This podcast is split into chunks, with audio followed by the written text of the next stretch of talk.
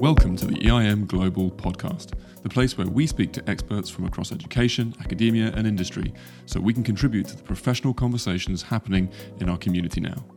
The discussions we have and insights shared by guests help develop our own thinking and work, and hopefully spark further dialogue for other educators too, as they reflect on their practice and the students they work with. In this episode, we're speaking to LeeAnne Lavender, LeeAnne has a rich background in education, working in international schools on multiple continents. She is a digital storyteller, poet, coach, facilitator, and curriculum designer, now working with educators all over the world to develop service learning, global citizenship, and changemaker ecosystems.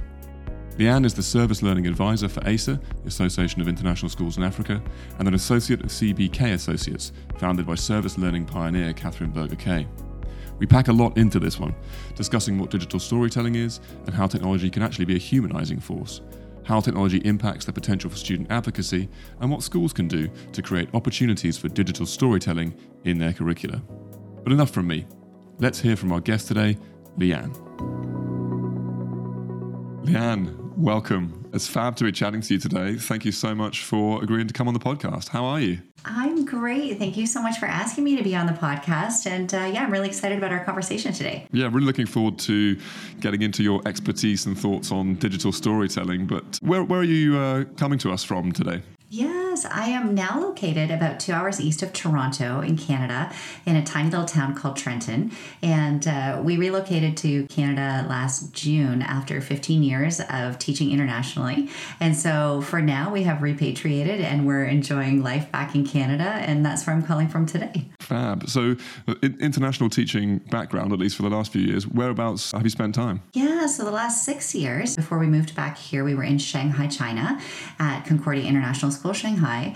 And at that school, I was wearing two hats. I've been an English teacher my whole, you know, professional teaching life and have typically taught high school English for, you know, grades 9 through 12. And I also have worn a service learning coordinator and coach hat in various places as well. And at Concordia, I wore both of those hats and filled two filled two positions. Before that, I was in Nairobi at the International School of Kenya, and before that in Korea at Daejeon Christian International School. Wow, so been all over in that case. Yeah, although there's always so many more places you want to go, right? I know that feeling, absolutely. For listeners that you know might not have had much experience with digital storytelling might have some idea of what it is but maybe no rich background in it. What, what is it to you? You know what do you think of when you talk about digital storytelling? And uh, i'd love to know how you got involved in this area. Oh gosh that's such a great question and i love it because i do think that it is a term that sometimes when people hear it they can feel a little intimidated because there is that question of like what exactly is that? How do i do that? What does that look like?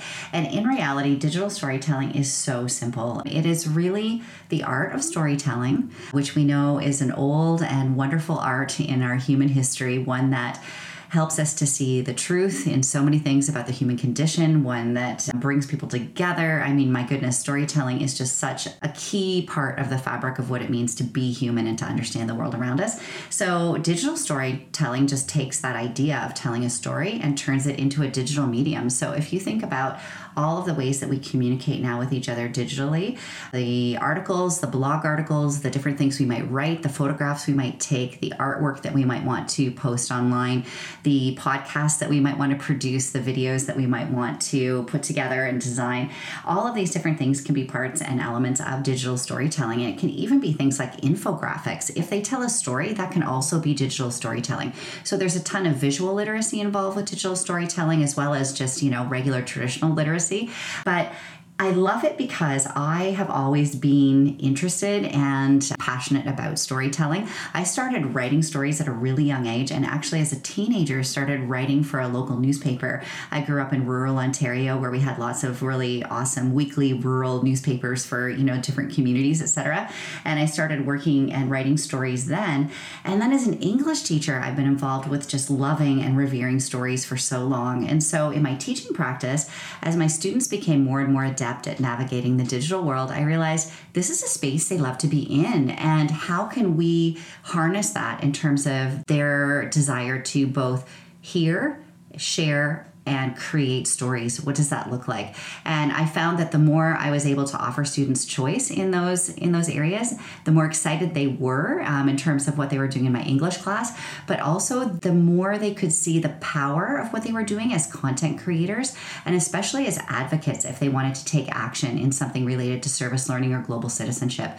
So that's a little bit of background about how i got there but it's really been a matter of experimenting and learning from the students along the way as well. There's so much in there. I'd like to, to dig into but I, I, think the point that you started off with, the fact that storytelling is such a fundamentally human exercise, you know, that runs right the way back through our history, as, as we're all aware.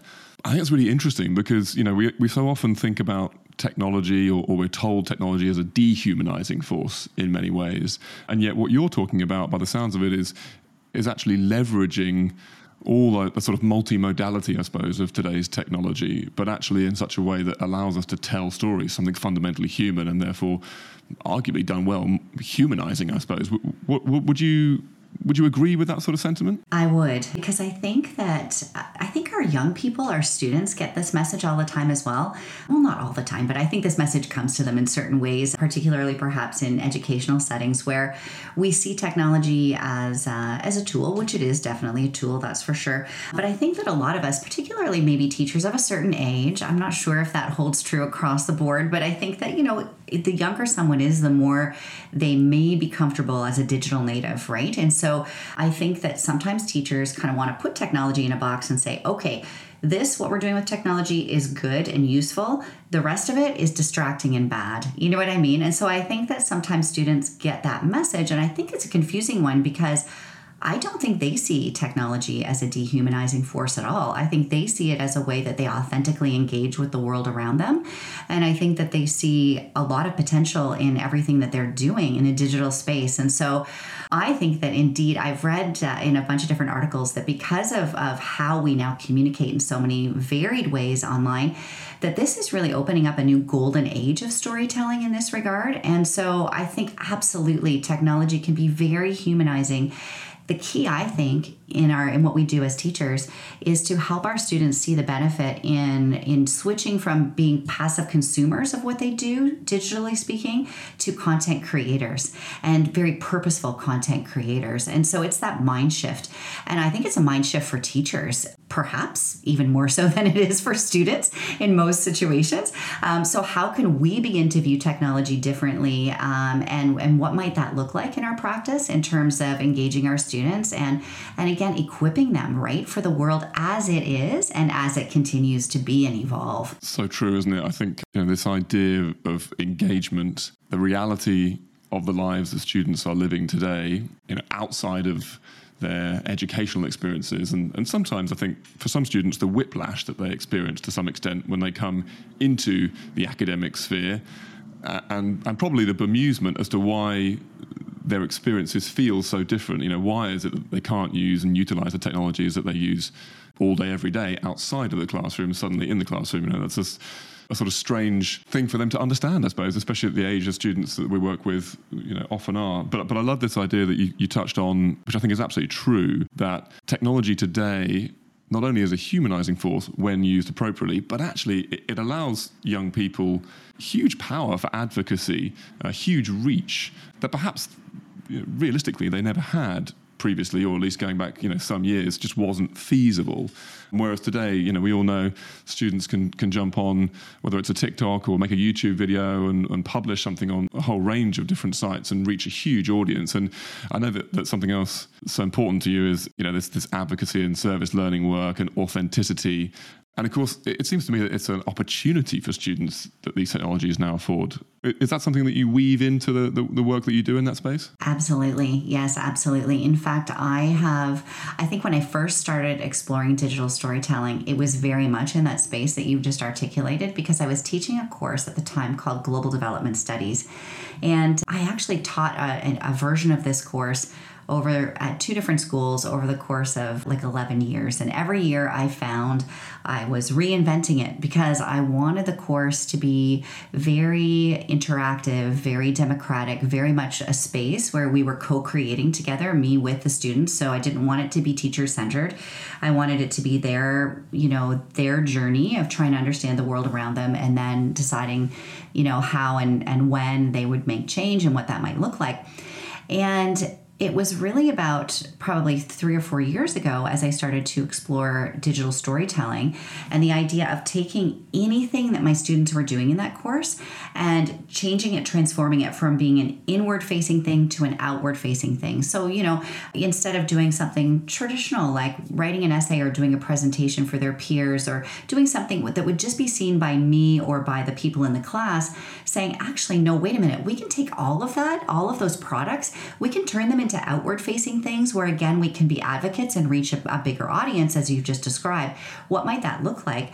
And as soon as i started to play with that it was really interesting to me how much more real the work became to the students and how much more they cared about the quality of what they were producing because they knew it was for this real audience and they knew that their work wouldn't be published if it wasn't at a certain quality you know and met a certain bar.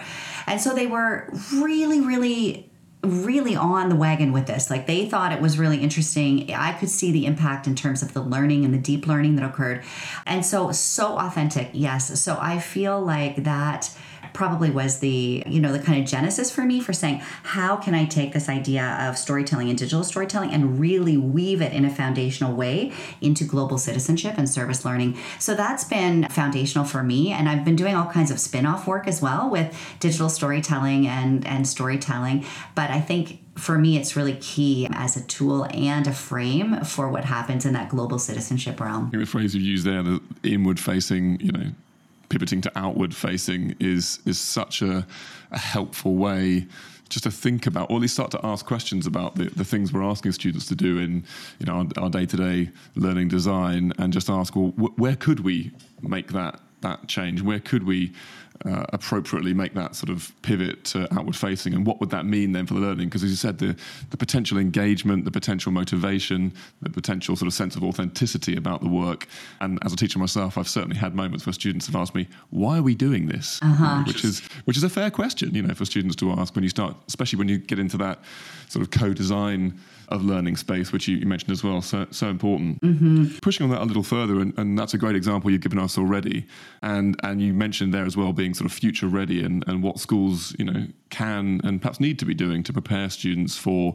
the way the world is changing and the world that they'll be going into. What else can schools do to ensure students have an opportunity to develop and, and gain these skills? What, what does that look like across the school and the schools that you've worked with? Yes. Oh my goodness, that's such a great question. And I think it looks so different in different schools. And i think it's an evolving thing you know this this idea of evaluating these types of skills and and figuring out what that looks like in a in a school context in terms of what is a scope and sequence? What does that look like? K through 12 i don't think a lot of schools actually have mapped out digital literacies uh, probably as thoroughly as they need to do just in terms of thinking about you know, how can we be very purposeful in ensuring that our students know everything they need to know to navigate online life and how can we make sure they're equipped? I think sometimes we make a lot of assumptions about what our students know about the digital space and what they can do in the digital space.